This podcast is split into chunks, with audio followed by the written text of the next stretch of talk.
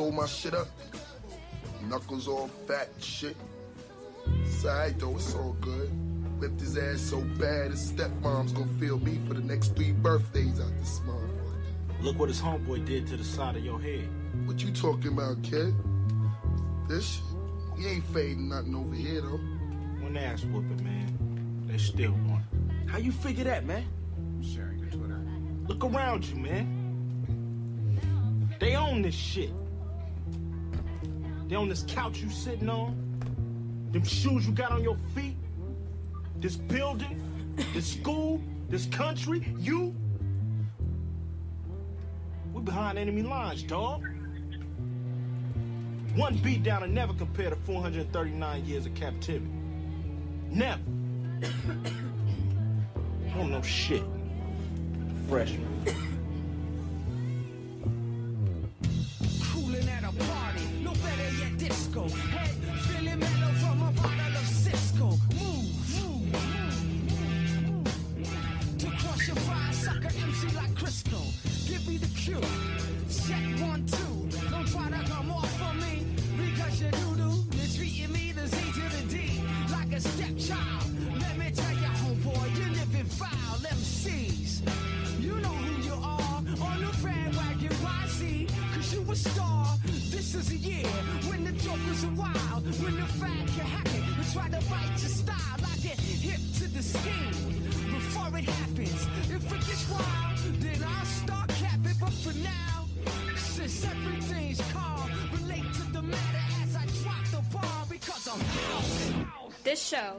Brought to you by the fuck that Father Teresa does not give. We do our best to engage with these topics in a manner that is sensitive and considerate to you, our listeners, and your lived experiences. However, we understand that some of these subjects can pack a punch, so we strongly support whatever you need to do to take care of yourself as an audience member. Whether that be pouring yourself a glass of wine before pressing play, listening to our show with a warm, furry animal in your lap, or even turning off today's show and doing whatever brings you peace and joy and intellectual detox before tuning in next week. We welcome all feedback and comments related to our show, including requests for future topics you would like to hear us cover, or suggestions for ways we can improve our handling of emotionally and psychologically heavy material. You are listening to Father Teresa's Wine Cellar. They on this couch you sitting on. This show Them shoes you got on your feet. is brought to you This building. by the fuck This school. This country. You. that Father Teresa does not give. All WineCellarMedia.com. This is indeed Talk FURIE, and you could tell that is definitely a dated show opener. That thing still says Father Teresa's Wine Cellar. That is elder. All right. So, Talk FURIE. I do again think that this is constructive, it's interesting. Straight up, the concept of privilege Let's riff about it. Right, 2020 episode. Dr. Sprengeler's here. Um, Phoenix Calida, uh, some colored woman involved with the SWAP organization. I have no idea what you're talking about. That that arrived. can neither be confirmed nor denied at this time. and even uh, taking a look over here at uh, 773 also uh, came and tuned in on the line i have that microphone hot and so what the topic of privilege phoenix when's the last time you talked about this Uh, it's been quite some time that we've talked about privilege. right and when i when i say it i'm talking just the very simplistic unearned advantage. Yeah. right like phoenix Calida gets sick very often. I don't get sick very often not since 1999 and uh, 1992 the only two times. And i didn't earn that. I didn't get up and go earn health. I didn't bust my ass to be healthier than the next person i just got a fucking genetic lottery Yeah. it's an unearned advantage. It's a health-based privilege, Yeah. right? If I um, I really think that even um, not really a class thing. We didn't have a great deal of money, but just having my biological mother and I see who was raising other folks when they were small children, just having that unearned advantage. I had a privilege in having who my biological mother was and how she was. A privilege. Felicity, you got any freckles? Um, you got more than the average bear? I do have more than the average bear when it comes to freckles. Um, when it comes to privilege, I uh, you say unearned, unearned advantage.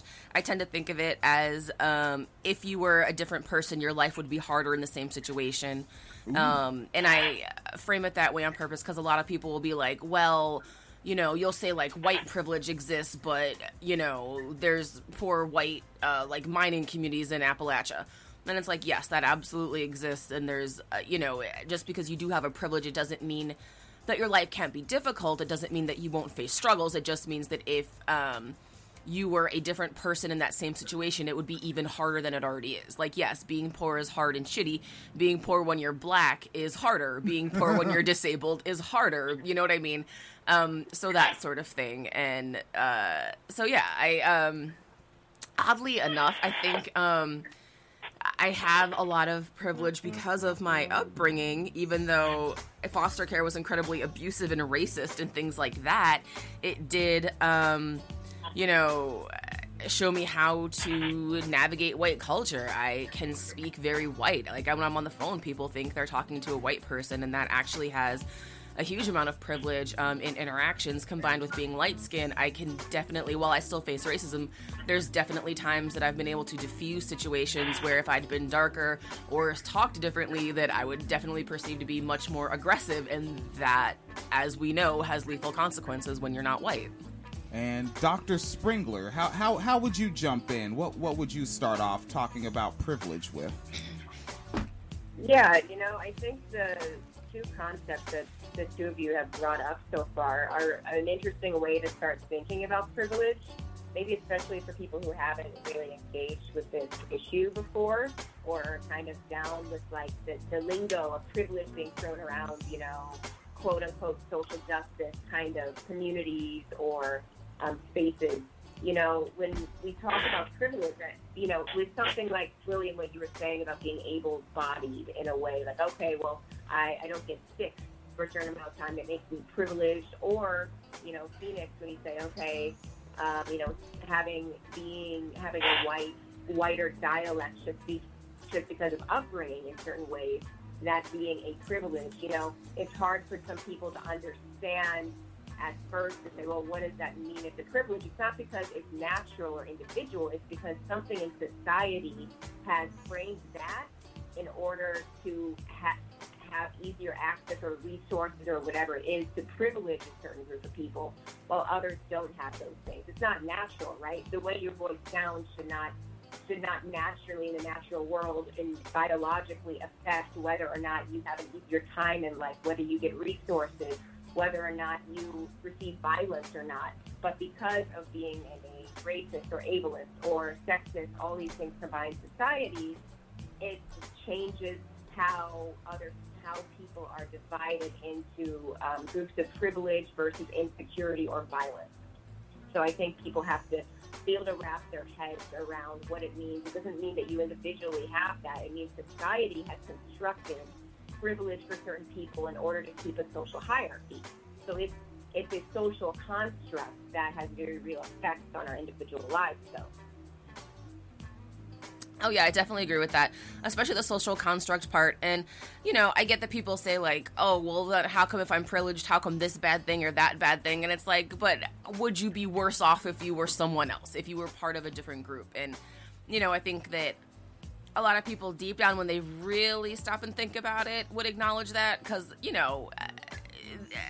It, it clicks when you sit down and really, really think about it. But I think that just because, um, part well, partially I think because American culture is so hyper individualistic, but I think that's also um, that sort of like American exception, exceptionalism type of propaganda pushes that hyper individualism that it makes it hard for people to consider themselves as part of a group and to consider um, as a group dynamic what privilege looks like. And it's like yeah even though there's you know pick any group right whether it's gender or race or income level or you know whatever shitty things might happen to people of that group. It's like as a whole statistically speaking your odds are significantly better the more privileges you have you know and people love to point to exceptions as uh, to sort of like deflate. They'll be like, "Oh, well, I'm less less privileged than Obama's kids," and it's like, uh, so is everybody else. like, you know, so are all the other black people in the world. Like, come on now. Um, but then when it comes to asking, would you rather be you know, um, if you're already in a situation where maybe you have a disability or maybe you are, uh, you know, you're marginalized in some way, and you ask, would you would you also like to be a woman? Would you also like to be black? Would you also like to be trans? You know, and just start adding shit on, and people don't typically say yes, and so like they understand. Uh, I think deep down, but it really is hard for people to grasp it as a systemic uh, sort of concept or as a social concept to talk about a group because it's always easy to be like, well, you know, you say I have this privilege, but this, this shitty thing happened to me, and it's like, but would it have been worse if you were a part of another group? Odds are, like you know, and I think that's people where people get caught up just because of that um, obsession with the hyper individualism of like, but if it doesn't apply to me personally, it's not a real thing, and it's like it's a it's a real fucking thing. Come on now. Yeah, and you know men don't Yeah. want to be women because all the things that men threaten each other for or slur each other as is something of which would assi- uh, assign you an opposite gender. yep. Dr. Sprinkle, you were about to uh, say something. Yeah, you know, I was, I've, you know, I've got a few different thoughts and ways to take, you know, this whole conversation. But, um, you know, I think maybe maybe throwing out some examples can kind of help people, like especially if we're talking about something like, you know, white privilege. You know, we can take the example of like, okay, so you've got two poor people. You, you have a, you know, for instance, a poor black person and a poor white person. Both don't have a job, or both are broke. Both are economically maybe not privileged. But when it comes time to getting a job, who sends in an application and gets accepted by white bosses first? Who then is able, when they apply to get housing, who is discriminated against for a loan versus who gets it? Then who is um, who are who are targeted by the banks, like back in 2008, for those homeowners that were targeted by the big banks to get subprime mortgages, for instance, just so that the banks knew that they could get away with taking and foreclosing those houses on those poor people, and then get a bank bailout from the president of the United States, basically to refund them for all that, because they knew they could get away with that when they did that to Black and Latino homeowners primarily. So, mm-hmm. like when we look at that, you take two poor people, but the impact will be very different. Or when they are down and out, who has white relatives who have maybe generational wealth? They have parents that can help them through college or something like that, versus people who have been shut out of that since Jim Crow. So, like you take two people, it's true that they're that maybe they they both deal with classism, but there's a lot of intersecting issues that you have to look at where privilege does end up coming in, and it can be the difference between surviving or not. You know. Yeah, and uh, I guess an, an example there, a very direct example I could pull is an individual by the name of Chris Hassert. Chris Hassert. And um and this individual, I actually worked with them before at the same company and um and come to find out this person their family owns a church. and so every month he just gets a big fat check and that's actually how he paid his mortgage and like he that's not the first thing he'll tell you though. So mm-hmm. p- privileged people know that you mm-hmm. know? So the first thing he'll tell you is oh well you know i started working here and you know over the years i actually doubled my salary. Now when he says that remember and I, no he actually said tripled i remember. But you got to keep in mind it's florida when he started in the 90s the minimum wage was low as shit Yeah. so he didn't triple his salary. He just got the regular wages that you would get, a regular wage increase you would get with mm-hmm. the company every year, plus the minimum wage going up. Yeah. You know, but he'll he makes it a bootstrap story when actually he could afford to have that low paying job because that check was just coming in from his white family in the South owning that Baptist church for so many generations. It's just a guaranteed check. So it reminds me of those stories of the white folks, uh, like young white people who'll be like, um, we are two college kids who had $80,000 worth of debt, and here's how we got rid of it in three years. And then it's like some bullshit like, my dad hired my husband at his company, and we live in my grandma's spare condo rent free. It's like, nigga, what the fuck? That's not fucking. That's not you like being prudent and coming up with some fucking plan. That's you having a family that has privilege and resources and generational wealth. What the fuck? If we all had a grandma and we could just live in her fucking condo, we all would like to pay off debts. Like you're not like what you did isn't even um like particularly clever right? Because anybody would fucking do that if they had the ability to do so but they really you know are making it sound like "Oh, we really have this like foolproof plan that anybody can do and it's like no not everybody has a family member who has a spare property that you can live in rent free or only you know like pay the taxes and utilities on you know? Not everybody has those things but yeah it's just wild to me when you talk about privilege that people really will be just be like but my life is hard. It doesn't count. It doesn't apply to me. But then it's you know again i always go back to it. It's like so do you want to be in the same situation you're in and add some and add like another marginalization to it? Like do you want to be in a wheelchair in the same situation? Yeah. do you? Do you? You want to be black? Do you? Like you know? And it's just but um yeah it's honestly just wild to I me. think that's uh-huh. Oh go ahead.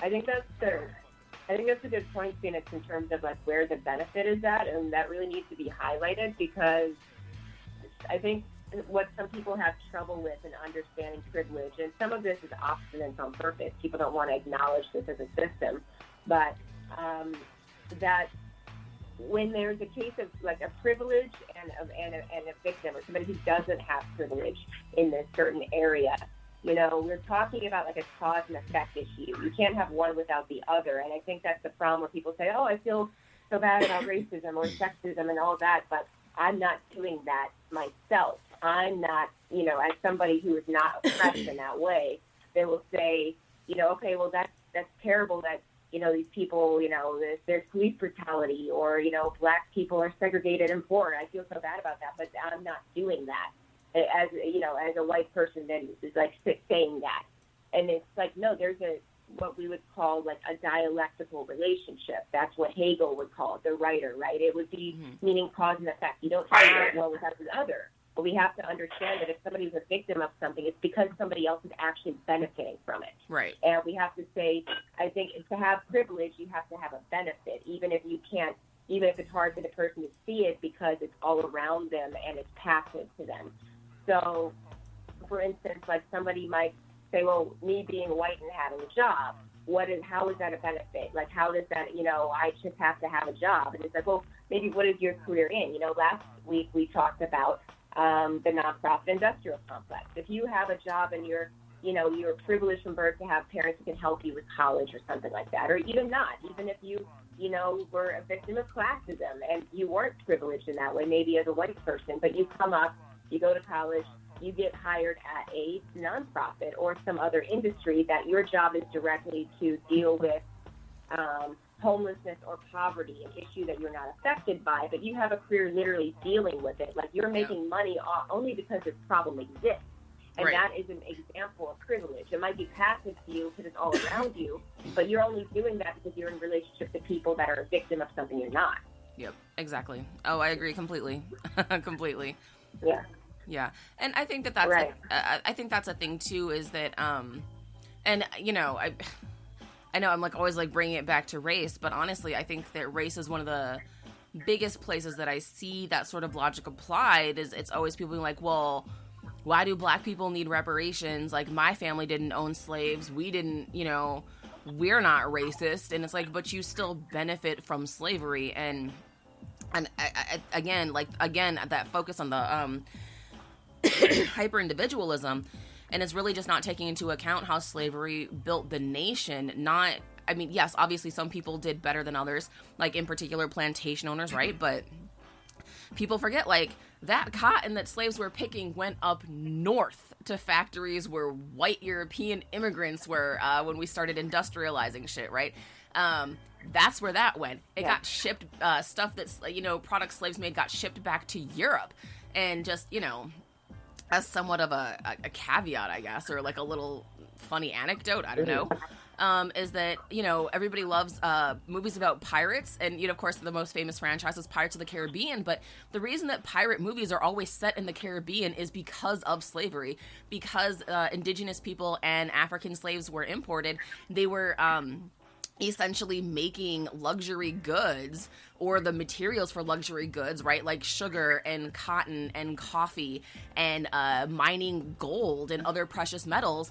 And those materials were being shipped back to rich families in Europe. But that's literally why every pirate story, almost every pirate movie you ever see from, you know, the 16, 17, 1800s is based in the Caribbean, is because those were the trade routes of uh, rich colonizers bringing their stolen goods back to Europe so that Europe could flourish. And it was people trying to get a hand in uh, on those trade routes. And that's that sort of thing that people don't take into account. Like, it's easy to say, um, you know, if you're white, well, I'm not racist and my family never owned slaves. But did someone in your family work at a factory that made fabric from cotton that slaves picked? Did someone in your family have a job as a slave catcher? Uh, cops looking at you. Um, you know, did somebody uh, in your family get to go to a school that was literally built by slaves' hands? You know, did your someone in your family um, you know, uh, have a job as like a carpenter making ships that haul- that hauled slaves. You know, it's those sort of things that people don't take into account by saying, uh, "Well, I myself didn't own it, so I don't have that privilege." And it's like, but you do, in a certain way, have that passive privilege because you still benefited from it. If your family built slave ships, even though they themselves didn't own slaves, that was a uh, an occupation that paid well, that kept your family uh, in a position to inherit generational wealth while slaves did not, right? And so people really don't want that sort of personal accountability because um, they refuse to acknowledge how um, entrenched these systems are in society. And of course, this is just one about race and slavery, but there's so many. Um, other systems, right? When it comes to uh, native land theft, like stealing land from indigenous people, like you can talk about my family, Yeah. you know, did everything bootstrapped and did everything themselves. Like, but whose land are they on? Like, how many people had? What tribe had to die so that your family could build that fucking house. You know what I mean? And it, it just keeps going on Right. and on and on. And it's like, who got excluded so your family could so your family could be included in mainstream society and succeed? Someone was excluded, and people really just do not want to have that conversation. yeah, and you know, I think it it highlights two things that about privilege being, I think it's both social and economic, right? Um, it, I mean, in some, I mean, cases like white privilege would have both, and you know what you were saying, Phoenix, about um, in terms of what are maybe the more the more serious forms of privilege. I think this is an important topic to talk about because, you know, again, in the kind of comfortable social justice liberal kind of sense of politics, this a lot of terms and jargon like something like don't play. I, I hear this all the time. You know, let's not play um, oppression Olympics. In other words, meaning we need to validate all forms of oppression. But the problem with that is sometimes I think people theorize this stuff so much and they don't get real about stuff. Where it's like, if I had to compare, you know, people might think this is unfair, but if I had to compare disability rights or privilege or even sexism and compare it to white privilege, I would say no, there is a hierarchy and white privilege would be at the top of it. If we're looking at material social effects of all of these things Mhm. globally, what is the effect? It doesn't mean that other things aren't serious and need to be developed also within different groups that might not be privileged as well. But like if we're going to be real, I'm not going to say that the, the way the the way that the world globally is constructed right now, I would say if you said that it's based on able bodies versus disabled bodies, hmm I would say that's not as accurate as saying between white and um, indigenous people around the world and the third world and um, and colonialism. Um, So I'd like to hear what you two think on that concept of the hierarchy for one. It's a lot. It's a big topic, but also then um, maybe the roots of it, because I know that when people try to separate all the different forms of privilege, they might say, oh, there's intersectionality. Some people might have privilege in one area, but they're not privileged in another. For instance, do black men have male privilege, but they are certainly victims of racism. and They don't have white privilege. So there's a lot of talk about that. But sometimes I wonder about like, well, maybe if we look at it not just like these forms of privilege come out of the separate separate areas and vacuums, but literally, if we didn't have colonialism, I don't think we would have.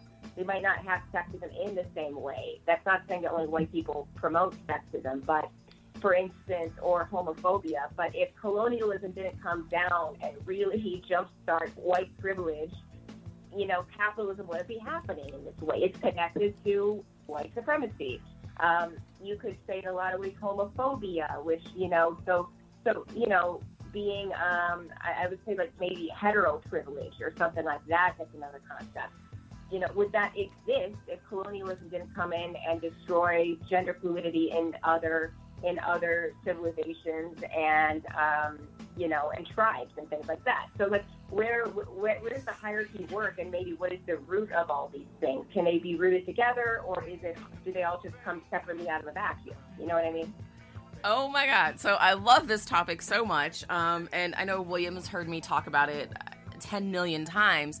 But um, one of the things that I stress a lot is that we don't know what would happen in other cultures because they had drastically different ideas about concepts like gender and sexuality and family units and so on and so forth. But everything we have now, because of colonialism, because of imperialism, is. Um, based on a essentially like a Christian white supremacist lens, and that's why people are so obsessed with the gender binary. People really don't realize um, like how common it was to have more than two genders in so many um, indigenous cultures, you know, and you know a lot of uh, African slaves who you know are, basically went throughout the Americas and the Caribbean came primarily from Western Africa, and certainly not every Western African culture, but several did have uh, multiple genders. They had there were deities that could change their genders, and so like it's uh, almost an incredibly radical reimagining. And not to say that these societies would necessarily be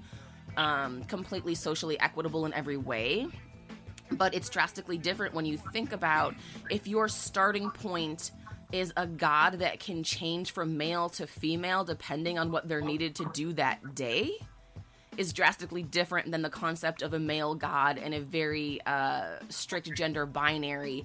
And so it's easy to say that anybody outside of that gender binary should be punished, and therefore starts creating a concept of privilege there that you are able to. Um, operate in the way society says you should operate based on your genitals, essentially, right? Is what that is. And so it's just like a drastically different thing. Like, you know, uh, and, and of course, this is anecdotal, but it's interesting to me that when Columbus first arrived in the Caribbean, the first uh, indigenous tribe he contacted was the Taino people. And the first, his first observation was he uh, kept calling them childlike because they were just so innocent and like just not malicious, which, first of all, teaches me that this like sadism and maliciousness that we see is absolutely um, taught by society. But also, what's interesting to me is that the Taino people, in particular, in their um, creation myths, their primary deity is a woman who gave birth to sons, who then started. Um, creating the world. But if you think about that in contrast to like Christianity, where it's God spoke the world into existence and made men first, and then created women to be helpmeets to men, that's a very uh, different concept than a woman spontaneously gave birth to two men, to two boys who became men who just wanted to make a pretty planet because they like trees and mountains and oceans and shit. You know what I mean? And so then when you think about how if that's your concept of your um creation or the found like the, the bedrock of your religion you're going to have very different opinions about gender and social equity and how to treat fellow humans when you're coming from a creation myth that's, you know, like all this peace, love, and happiness and a woman made it versus this fire and brimstone, uh, God kills everybody all the time, you know? And so I think that that definitely needs to be part of that conversation about what would these cultures look like without imperialism? What would they look like, look like without colonialism? And, you know, um, also as a side note, I don't know if you know uh, Dr. Sarah Taber on Twitter. Are you familiar with that account at all? Uh, is it Sarah Abrams? Taber, T A B E R. No, I don't think. So. Yeah, uh, I would recommend you follow her. She's uh, really great, and she does. Uh, she's a has been a farmer and talks a lot about like agricultural history and things like that, but from a leftist perspective. And it's really interesting because she just made a thread about this like two or three days ago, where she was saying that um, basically the concept of food shortages and farming them as we know them is a direct result of not just capitalism, but specifically like colonialism and imperialism. Because before uh, Europeans were here, and before everything was colonized, it was just you didn't need to specifically own uh, animals that you would eat for meat. It was about herd management and wildlife management, not an obsession with owning land and owning your animals on it. And so again, that you know, just difference of that mentality is what would it look like if we'd had instead of the last hundred years of someone has to own it, someone has to pay for it, uh, someone has all the rights to it. You know, this obsession with owning more than the next person. What if we would have spent the last hundred years following uh, more indigenous uh, uh, Native American practices of let's just manage the wildlife, and when you're hungry, go hunt one and eat one, versus no, I have to own it and you can't touch it. You know, and so I, I definitely think that has a lot to do.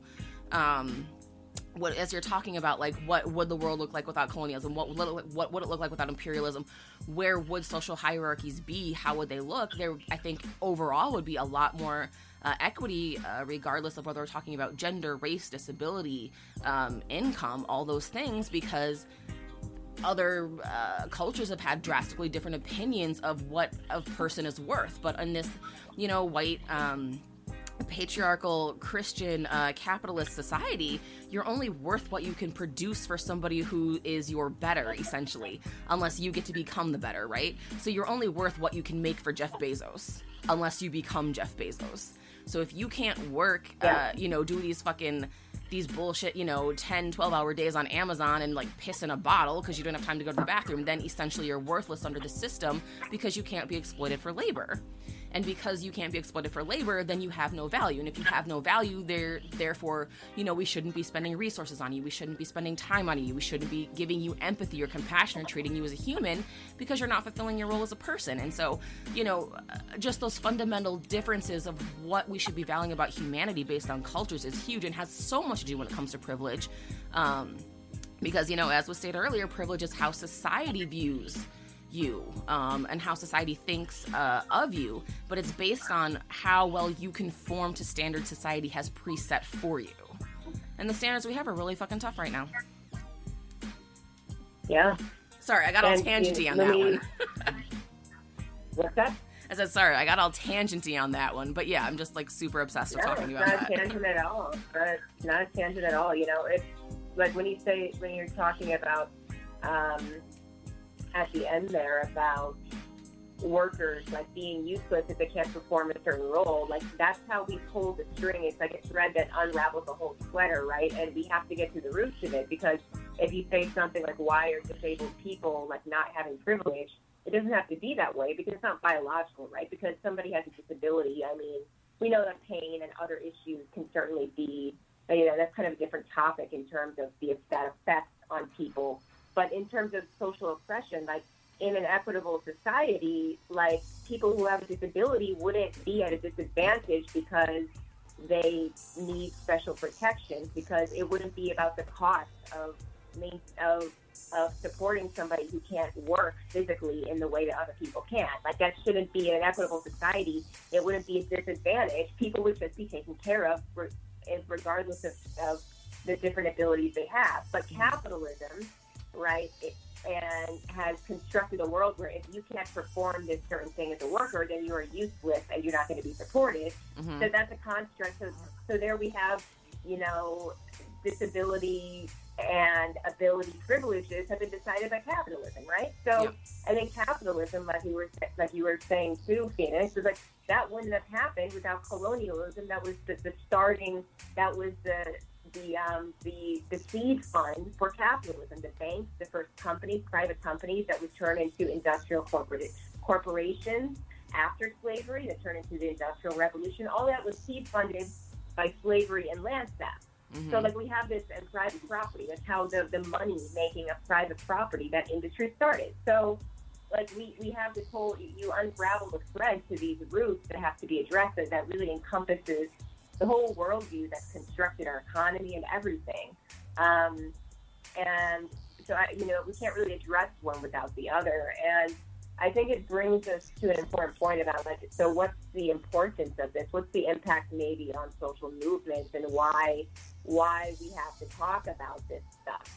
You know, um, uh, you know, one thing I can think of is, you know, especially as an organizer, when I'm involved in organizations, you know, a huge thing, again, especially because of just how powerful white privilege is, you know, you go, with, you know, I, I would be going to meetings or, or when I was starting to go around to different organizations to find my place to organize before FURIE and things like that, you know, I would go to go to meetings at organizations, a lot of left organizations that would just be like, okay, we're going to talk about class and fascism, and they don't want to talk about identity politics, hmm and it's like it's so overwhelmingly white privileged to the point where leadership is all white, and they can't acknowledge that or deal with that, or the, the way that power is constructed within organizations that claim that they're trying to solve a certain problem, they reinvent the wheel inside their own their, Yep. internally. Where because they're not dealing with these issues, or because they prop up sexist, misogynistic men who get their way through bullying, their way through organizations, and playing off of women's own, you know, maybe insecurities and Mhm. lack of privileges there with sexism. You know what I mean? Like Yep. there's there's so much that if this isn't addressed in totality in different organizations, it's just like it. You know, they're, they're playing the game of the oppressor. You know. hmm Absolutely, absolutely, and I find that to be like just. Uh, I know I'm so fucking tangential today. I'm sorry, but um, I do find that to be an issue in general when it comes to a lot of social justice movements. Is that um, intentionally or not, they tend to end up replicating the societal structures that we're supposed to be opposed to. Right? And so it's like you do end Yeah. up having these social justice things that have white people in power or have predom- predominantly men in power or, you know, the people with the most privilege in power. And I find that's not always the most effective way to get things done because it's like, why are we replicating the systems that we're supposed to be taking down. I do find that to be an issue, but you know, again, that I think falls back into the idea that um, people don't want to unpack their own personal privilege. And it's easy to get a lot of folks on the left, you know, especially like white folks, to say something like, "Oh yeah, I believe uh, systemic racism is real," and it's like, okay, so but what are you doing to combat that? And then that's you know that's when you get the crickets because they don't want to acknowledge their own um, complicity in these things or how to make these things better. And it's like, you know, if you would even do something basic like start signal boosting uh, works of uh, non-white folks, that would even be important because already we're dismissed.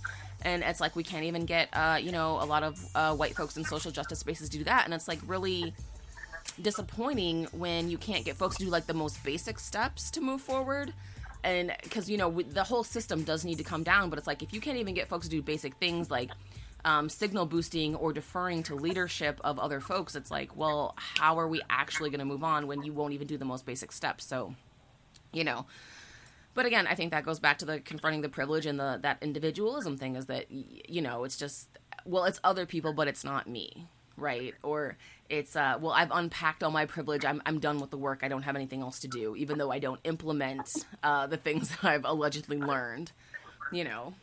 It's it's a problem Right. You know, it's it's a societal group thing. Like you know, like we talked about earlier, that it's not like an individualistic thing, but it is up to individuals to change it, and that's where we have agency. That's where we have to choose a different path. Everyone, right? Um, so I think that's you know that's important because if individuals who want to be, if they want, you know, and we have to be real. A lot of people will use this jargon, but they don't want to be part of a revolution. They don't really want to you know, they want the world to change, but they don't want to be, they don't see that if the world is going to change, they have to change. right and they have to be, and, you know, and, you know, if, when it comes to combating privilege, to be real about it, it means you have to give something up to, to, it's going to inconvenience you. It's going to, it mm-hmm. might mean that maybe you don't have, maybe your job shouldn't exist. Or the industry that you're working in shouldn't be existing and what are you going to do then? Will you support the fact that you might have to really significantly change your life and it might materially impact you? Hmm it might mean that you especially when it comes to you know again and this is the thing i don't think this covers for all different forms of privilege you know it's, it's very unique. But you know, if we're talking, sticking especially something like white privilege, you know, it might mean that when that has a really strong economic impact, um, you know, it might mean that you, you can't live in the same place. Maybe there needs to be, you know, a big, you know, gentrified area that you can afford because of your nonprofit job or your nice corporate job or something like that. Maybe that shouldn't exist and it needs to become affordable housing. And then where are you going to live? Maybe someplace less nice. Maybe you're not going to get maybe your material conditions are going to change and you're going to have to work with people to be equitable in a new way as just part of a community that's going to have to change, right? And that's, that's hard for some people and they don't want to take that step. Um, by the way, did, we still have somebody on the line or did they, did they leave, William? Oh, um, uh, seven seven three. I I had opened up their mic, but they hadn't pressed the button, so maybe they were just listening by telephone, which can be convenient. I used to I used to do that when I first found Blog Talk Radio, and also anyone tuned in live uh, from the Twitter or the Facebook. If you've got some gangster shit to say with Doctor Sprengeler, that's uh, you can call in at three four seven eight five seven three nine three seven. Once again. 347 857 3937. The British accented voice will prompt you to press the number one key if you would like to leave a comment, and I will get a notification on the screen on my end. And, um, Oh, I was just checking my Twitter notifications to see if anybody responded. It's got likes and retweets, but no comments underneath. So Right, yeah, like there's even someone in the chat room, but they just haven't commented. They're just uh just, listening, listening, listening, via chat room, and that that's all right. Tune the hell in. Uh, fuck, we'll, and we'll keep cranking them. Uh, this uh, Talk FURIE business will be back at 3 p.m. Central Standard Time every Sunday that we can. We will. yes, All right, and um, I guess we don't. Uh, I don't talk about this as much as I used to because it's like I there's so many of the same people in the echo chamber. It's like how many times do they want to see me say the same sentences in different remixes? But like despite uh, racism and whatnot, as a cis hetero black male, there is um, unearned advantage. There is privilege there. But I just, I, I rather just get active and take action and do what I can in the capacity with which I function, which is mostly the workplace, right? If I'm not at the workplace, I'm at home. I don't have friends, okay? and um, so they're um, we're friends. Yes, ma'am. I, I've got a whole friend, a stepson, and cats. I have a stepson that be telling people on Xbox they can fuck around and find out. I don't know what the hell his deal is. And let me go ahead and open up the uh, telephone line of 773. And your microphone is indeed hot. I think I've seen your number before. Yes, my name is Eric, and I am calling from the uh, most gentrified uh, neighborhood in America, Logan Square. Oh, Logan's. All right. Yes, Yeah. I know Logan Square. Eric, Eric is FURIE. Yes. Yes. Um, I just wanted to add, um, you know, it's not only when you think about, um, you know, it's it's also the denial of privilege of, um, you know, as as things get a lot more heated and critical in terms of revolutionary movements um, that have been made, um, that have been realized by you know black people going into the streets um, with you know with bottles and bricks and you know by any means necessary getting their reparations from a lot of corporate stores. Um, you know the the what the the establishment does is exert um, economic pris- uh, economic privilege in black communities to um, for representation um, to to to sort of mute bro- uh, black protest. And so what I mean now is that there's a whole lot of non-profit, and I think you talked about this on your last program, but there are a whole lot of movements that are funded by the white liberal elites and white corporations. Um, you see, Black Lives Matters is very popular in the cor- in corporate America right now. Some of the folks that are, you know, you look at, you mentioned Amazon factories, the way they treat their workers, yet they're sponsoring a lot, you know, nonprofit, you know, sort of um, a bougie black elite, Yep. um, as they used to call them, the boulets that end up based upon their privilege. Um, speaking for the exploited black communities, and I Yes. think it's a, a real serious issue. These are folks that um, they've earned a, a- a level of privilege um, in white institutions, and that makes them worthy and, of course, non-threatening uh, to this this system. And then they end up speaking um, for Black America Yep. and getting very wealthy um, from that. So I think that is another part of privilege that goes on in the Black community. Yeah, uh, I think we like to call them Black Misleadership class around here. Absolutely, Yes. absolutely, Yes. absolutely, and it's very, very real. And um, you know, and so that's and that's a lot of the folks that are doing. They are getting. I mean, like you remember Ferguson. That's when Black Lives Matter got got um, got really established. Yeah. But there were black leaders that were actually from that community, and many of those black leaders have been. Uh, well, they say it's suicide Yes. and all these things. Right, But what- this is a real problem that um, you know folks like Bruce Dixon, um, I believe, who kind of coined that term Yes. uh, for Black Agenda Review. You know, he spoke about a lot. And now that he's made transition, no one's really talking about it. So it was cool to hear that you were talking about it last time, and um, you know I think that needs to be added uh, added to the um, to the list of a type of privilege. And Yes. I'll take my I'll listen off. I'll you know listen now. Yeah, thank you. Well, Yeah, Well, quick question, Eric. If you were still, um, would you classify that then maybe as would that be class privilege? Just for the sake of since we've kind of been dissecting this issue, um, is that the black bourgeois that is a class privilege? Is that is that the way this is functioning? So we can weave this in, you know. Yeah, it's a definite class privilege, and it's historic. Um, you know, Malcolm X, you know, calls them the House Negroes, and I think we're seeing it now with the Biden election. You know, they're, you know, the, the black people in the field are saying, let's burn the, let's burn the, the plantation, let's let's burn the, the the master's house down.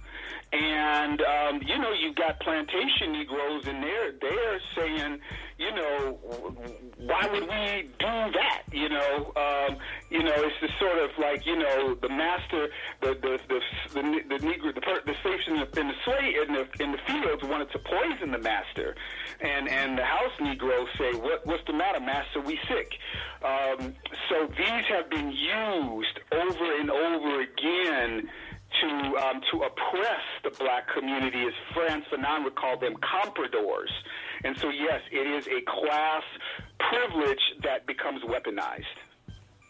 That's a great example, um, and I think that's a great way to illustrate for people who might say, "Okay, well, we're oppressed." Like in that case of like black people across the board being oppressed. So then, why is there a class distinction that feeds off of the other people, even less privileged in the fields, for instance?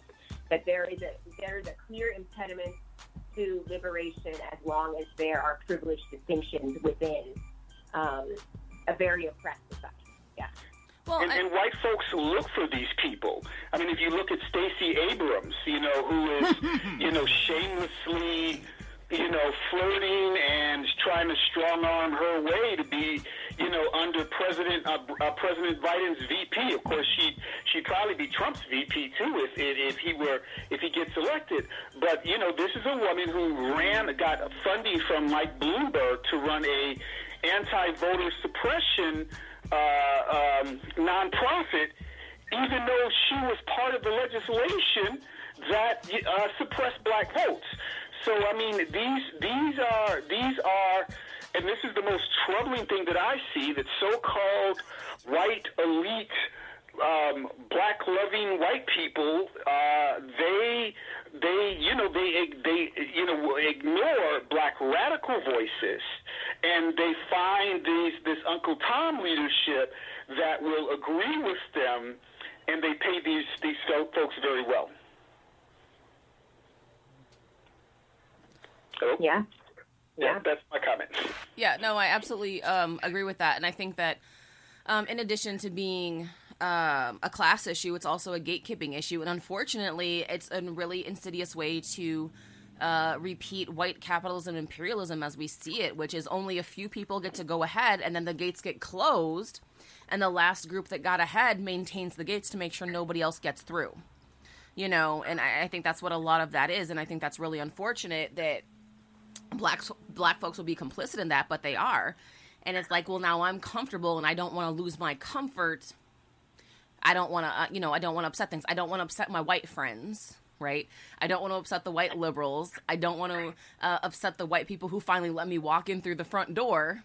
And it's like, it don't mean shit if you get to walk through the front door if everybody else still has to come in through the back door. like, fuck your front door, nigga. fuck your front door. Yeah, yeah, yeah. Um, I think that was what Ralph Ellison, uh, when he wrote that book, uh, Invisible Man, a very brilliant, a very brilliant book. Um, but that was Dr. Bradshaw. Uh, so, and um, it was modeled off of Booker T. Washington. Um, but again, that sort of. Um, you know, controlling the black masses. Um, so no, I mean it's real deep. Yeah. And I think that like also it's important to note that because this is gatekeeping, because this is based on um a sort of like white supremacist capitalist imperialist type of society, right, which is uh, very uh, steeped in hierarchies. And so you want as Yeah. uh, as few people as possible to make it to the next level, right? Like that's actually the goal. That's Yeah. why the system is set up. And I think that's something that is important to note with this is that um, as they do this, they're intentionally closing off the way for more black folks to have um, more ability to move up social ranks or to uh, see justice or to see any type of equity. And that's absolutely an intentional move. And white folks know this on some sort of level. And that's why they engage in this same sort of hierarchy because they don't need 100 black people. They need. Who Yeah. a fucking a Stacey Abrams, a Joy-Ann Reid, and a uh, what was the other one that I can't fucking stand Oh, no. on MSNBC? Joy-Ann Reid, Stacey. Oh God, Nick Pickham. Yeah. Uh, Wait, you still know, I mean, or the that- one that- that quit? that NBC owned by GE, the the, the war Right. profiteers. Uh, they're they're just a dime a dozen over there. Exactly, and that's but that and then that's the thing though is like it's the same like ten people over and over and over, right? It's the same fifteen people Yeah, over and over. yeah. Like there's not even a Yeah, lot no, of and them. it's in it's that. really um, you know it's and at times like these, which are really and and, and, and you know, and a huge impact, of course, is the um, what really gets is the you know gay, lesbian, transgendered community. Um, because they've really started buying out those leaders as well, and you know that all of it does is it breeds even more homophobia um, in the black community when they find Uncle Tom leadership and Uncle uh, Aunt Jemima leadership in those communities as Yes. well. So I know, you know, homophobia, all of that has always been, well, has been, as you pointed out, um, which was very brilliant, um, when we, you know, those issues became issues once we got to America. Um, uh, you know, um, because in Africa there were, you know, those lines were were porous. Where in America they, you know, they they of course have to put those those gender roles there and the homophobia. Yeah. Um, but on top of the, the, the, the problems that we have with homophobia in the black community, it gets worse when the white elite start then picking. Well, we've we've, we've got the, the, the Negro, the, the black men who are sellouts, and now we get the black women that are sellouts.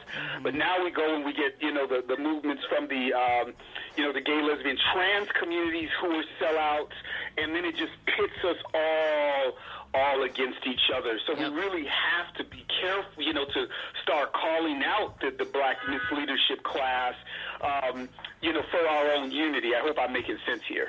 No, that completely makes sense because you know, like what's in my head as you're saying this, especially when it comes to the LGBTQ community, is you know, pride. It used to be about black trans women throwing Yeah. bricks at cops. Now it's about we have to let cops in and hug them now. Apparently, like Exactly. if that isn't Exactly. um, if that isn't evidence of a movement being taken over by liberalism and corporate interests, like I really can't find you a better example.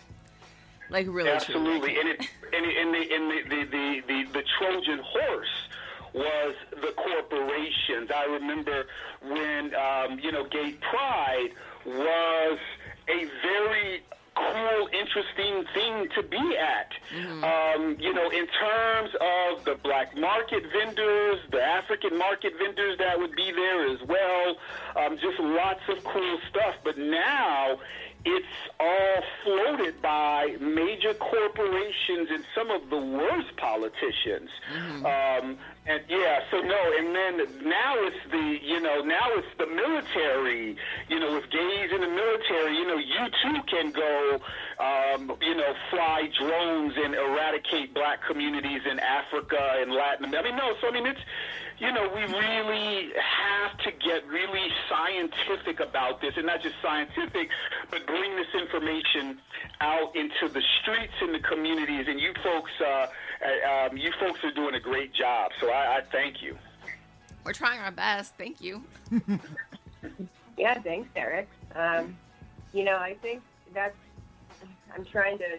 I have a lot of thoughts on this with the um, LGBT kind of assimilation movement and how to how to how to tie it into uh, privilege here in order to not go on too much of a tangent. But um, you know, I think I think when we see assimilation movements like that, you know, when we look at the the LGBT movement over the last maybe two decades, uh, roughly, you know, it, it's been it's changed from a very um, you know gay liberation movements from Stonewall to really simplify this to it turned into a very much like let's get legitimized by power the way it is instead of fighting it. We're gonna make gay marriage, for instance, the big issue, you know. And again, nothing against gay marriage and just for being gay marriage, but like it, it, it's in a similar, it's an integration program, much like the civil rights movement was. And there were disagreements in the civil rights movement about do we want to assimilate into white society or do we want to have black power and nationalism in our own movement or for freedom? Or do we want to just ask for rights from the prevailing oppressive society, right? So the LGBTQ mo- movement took that. They're like, let's assimilate, let's get gay marriage so we can be part of society. But the second they do that, you know, now we, you know, years on after marriage equality, now we're seeing that like there's a huge distinction now within the LGBT community of like all the different forms of privilege invade a group that was marginalized. And I'm not going to say they're not still marginalized, but you know, you get white gays who move to the suburbs and adopt kids, and they have a lot of the same privileges. Arguably, now it's just mm-hmm. straight white people in the same suburb. If they're Right. if they are acceptable enough, if they're respectable enough to the prevailing, you know, privileged people like white straight people, then they fit into the nuclear family. They don't upset the the system in that way and the comfortability of people, you know, very conservative people then, you know, then they will be accepted and have rights. But then you see all these, so there's, there's a big split in the LGBT community between class and race. And now you see the white LGBTQ people who are like, hey, we got our, like, we're good. You know, screw Yeah. you to all the poor is- LGBT kids that are black and brown being incarcerated at high rates or who are mm-hmm. homeless. They don't care anymore because they they got their slice. Right, So I got that's a- mine, fuck that's you. Another distinction. Yeah, the privilege just starts breaking up, and it destroys a group of people that had that could fight for freedom on a certain basis. And I think you know, in a certain years, what happened in the black community to an extent after integration. So I, I think it's interesting when we don't fight for the roots, when we when we, when we don't fight to get at the roots of oppression and like an entire system like white supremacist capitalism, then we just all of a sudden those privileges will come in and it will tear apart those issues that people are fighting for anyway to, to free themselves from. Yeah, absolutely. I think a lot of people get into that mindset of I got mine, fuck you, and because and you know on some level I understand it because when you're um, marginalized, especially if you're multiply marginalized, it's hard.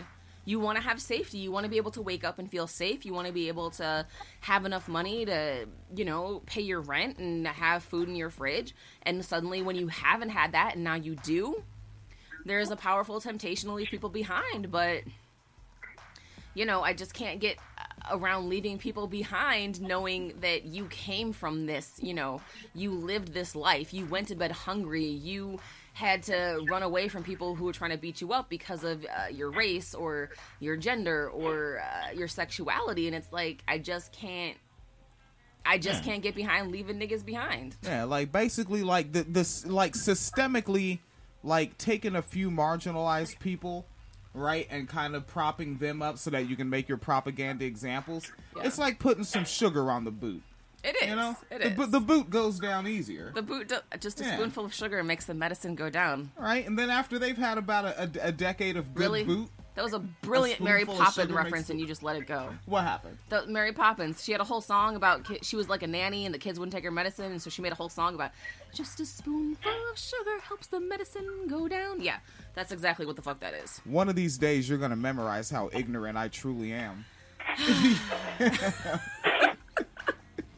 But you know, and I think uh, that's the thing about that too is that not only um, it only takes like one. They only need one or two or three. Like they don't need all of us. And once they have the three, they're like, we got what we need. We have our talking points. We have our memes. We have our, you know, our fucking MSNBC clips or whatever. And just you know, fuck it. or like even my example that I always bring up when I'm talking about you know how how it fucking sounds when when we say the word female like that.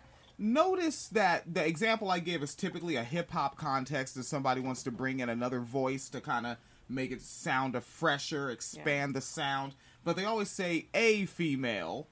Let's bring in one. Mm-hmm. One representative from the collective is all we need for all of us 20 guys. Exactly. I mean, that's really true though. Is when you have the the power in the situation you, and you want to look, you know, woke or whatever it is. Like you don't need um, varied representation. You just need one or two folks, and that's really all you need. And that's and that's why fucking um, you know, uh, like uh, Joy-Ann Reid is such a popular name. Right, because they only need one. They got the one. That's and even and that's not even just a liberal thing. That's across the board. Fucking conservative. They have Candace Owens and Diamond and Silk. Who the fuck else they need? They, they don't jack They don't. shit. They don't need anybody else. And you know what? They got two types of coon with that, right? Candace Owens, fine. She's like a what? What do they call it? Trad wife. yes. Yeah, she's very Stepford wife cooning. You know, and then they have the buck dance and diamond and silk. Yeah. And you made me think of it like um like how that privilege is welded, you know, for like extra exploitatively, you know, beyond um monetary. Like when I think of um I I was such a hip hop nerd that I would actually read interviews for groups I didn't even like, you know, when I was a teenager. And I remember reading the 3 6 Mafia and uh Gangsta Boo being interviewed. And she was like, "Oh yeah, and uh, DJ Paul, uh, we used to date for a while when I first got with the group." And it's like, really, new young female talent Yeah. just happens to be dating the producer, and I don't think like, uh, oh, that's her trying to sleep her way to the top. No, that's him welding his power. It's like, are you really incentivized to say no to the date with a new producer that could put you on these gold-selling records? Right. Exactly. They weren't platinum yet. they weren't platinum yet. But yeah, no, I think that's really accurate, and that's um just how people use their privilege, but they don't want to talk about that, right? They No, don't- they don't want to talk about that. No, because how they're going to frame it? Like, what? I asked and she said yes. Right, she like, was just re- really into me, bro. yeah, remove all expanded context. Yeah. Which is because oppressors don't need to make sense, and the less contents, the less less context, and less sense you need Well, to but make. context makes it less consensual, and oppressors love pretending that what they do is consensual. So, you know, and also, at least they got good representation, though. Pete Buttigieg, and I am running to be the next host of Jimmy Kimmel Live. All right, Oof. Pete Buttigieg can run for president and host the Jimmy Kimmel Live. Mm. These these are these are the things that make the world go better. I, you Really? know this, Miss Phoenix McColored woman. really. Oh, I know what you sound like. I know what you're you're into. Oh, what am I into? You're on that Eric shit. Tell you, you call him a nigger. That's what the white man calls him, a nigger. See, You have to understand this type of thinking. And under, to understand this type of man, you must understand that historically, there were two types of slaves the house Negro and the field Negro. Now, the house Negro, he lived in the house next to his master, in the big house, either in the basement or up in the attic. He dressed pretty good, he ate pretty good, what the master left him. He loved his master. I say he loved his master better than the master loved himself. If the master said, We got a nice house here, he said, Yeah, boss, we got a nice house here. Master's house caught on fire, the house Negro would be the one who'd run to put the blaze out. If the master got sick, he said, What's the matter, boss? We sick? We sick. You see, this is the thinking of the house Negro. Now, if another slave came up to him and said, Let's run away, let's separate, let's get away from this cruel master, he said, Why? What's better than what we got here? Run away. I'm not going anywhere. This is the house Negro. Did you And no- ever- And those are the things. I am the hip hop socialist. Standing in the midst of my comrades, comrades. When they came through, they holler like, what up, comrade?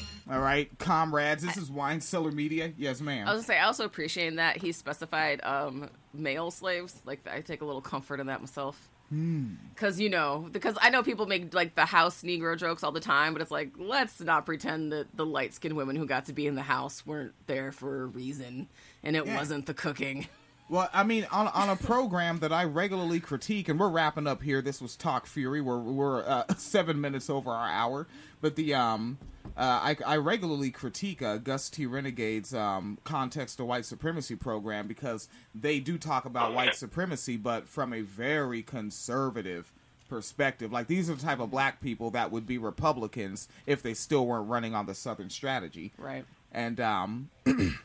And yeah, they they uh they, they bring that shit up quite regularly, man. But Yeah. uh, yeah, this is a talk FURIE. I almost want to do a part two to this. It seems like it should still be going. We can do a part two. We can do a part two next week. Yeah, I just I have to get up and go do a, a thirteen hour shift in well a few hours. A few hours.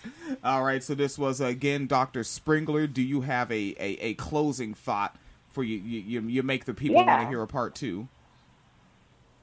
Yeah, you know, I have a. I think a part two is a great idea, and I think I have a closing question or prompt that maybe we could bring into the next week. It's like, you know, talking, you know, the, the examples we gave, um, and that Eric and Phoenix and y'all have have said about like plantation politics. You know, if we're looking at, um, you know, people who are enslaved, for instance, this, this might seem like an extreme example because you know, okay, you could say slavery was abolished, but we know we can unpack this next week. It's trickled down into now, and it, there's you know plenty. So, um, for instance, you know, in these scenarios like Malcolm X was talking about, a black man who might have you know some privilege in the house, but does he have male privilege?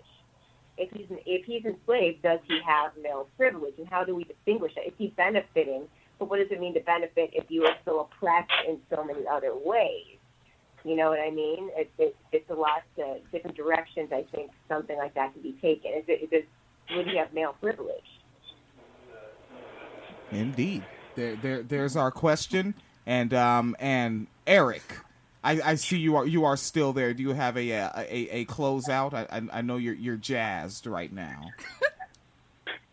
No, you know, um, I think it was a great show, and I, I will rest on the doctor's quote. Um, but I just, you know, my my my always is like, what do we do? What do we need to do to rebel and resist? There it is. Get the work done. folks. WineCellarMedia.com.